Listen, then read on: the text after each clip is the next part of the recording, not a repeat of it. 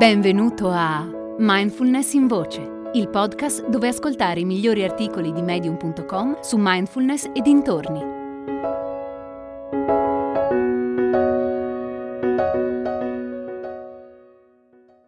I paradossi della mindfulness di Jay Sloy.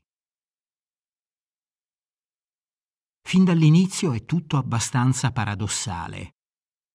Quando impari la pratica della mindfulness, ti viene detto di farla diventare un'abitudine perché così puoi sbarazzarti di certe tue caratteristiche profondamente radicate, come l'abitudine al fare o al pilota automatico. La tua mente tende a voler sistemare ogni cosa? Prova invece a osservare. Mangi mentre sei distratto? Mangia consapevolmente. Ti affanni sempre per cercare di cambiare le cose? Lascia che le cose siano. È il primo, semplice passo verso la trasformazione interiore, che poi non è affatto un passo semplice.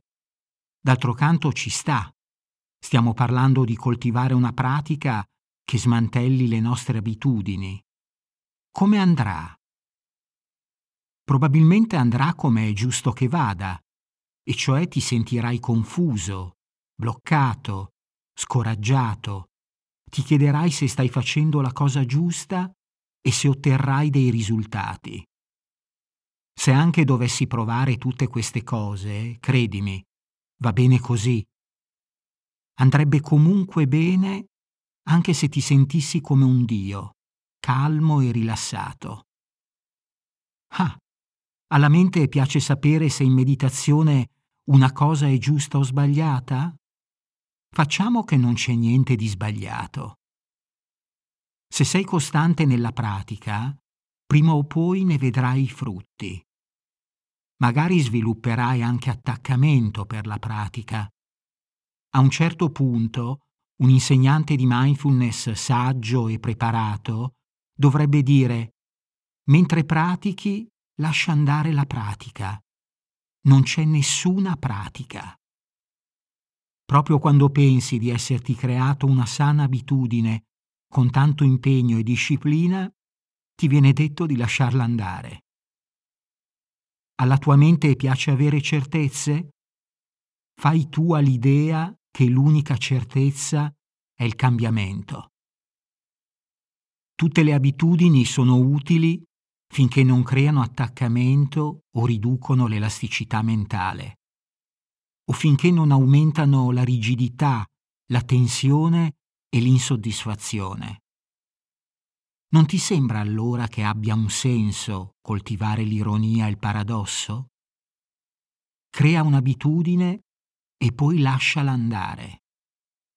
Abituati a sbarazzarti volontariamente delle tue abitudini crea abbastanza spazio dentro di te per farci stare sia la disciplina che la flessibilità e accetta il fatto che potresti riuscirci oppure no. Questo è il vero sollievo. Galas è una comunità di persone interessate alla mindfulness, alla meditazione e alla crescita personale. Con Galas può interagire direttamente con me o con altri ascoltatori di mindfulness in voce per scambiare idee sulla pratica e condividere esperienze. È facile. Qualsiasi app stai utilizzando per ascoltare questo episodio, nella descrizione troverai un link. Seguilo e lascia un messaggio di testo o un vocale sul tema dell'episodio.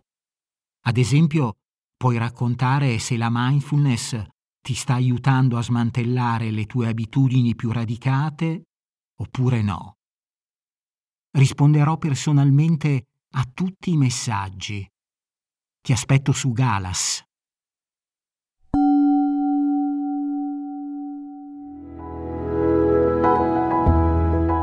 Hai ascoltato Mindfulness in Voce, il podcast di Mindfulness Bergamo www.mindfulnessbergamo.net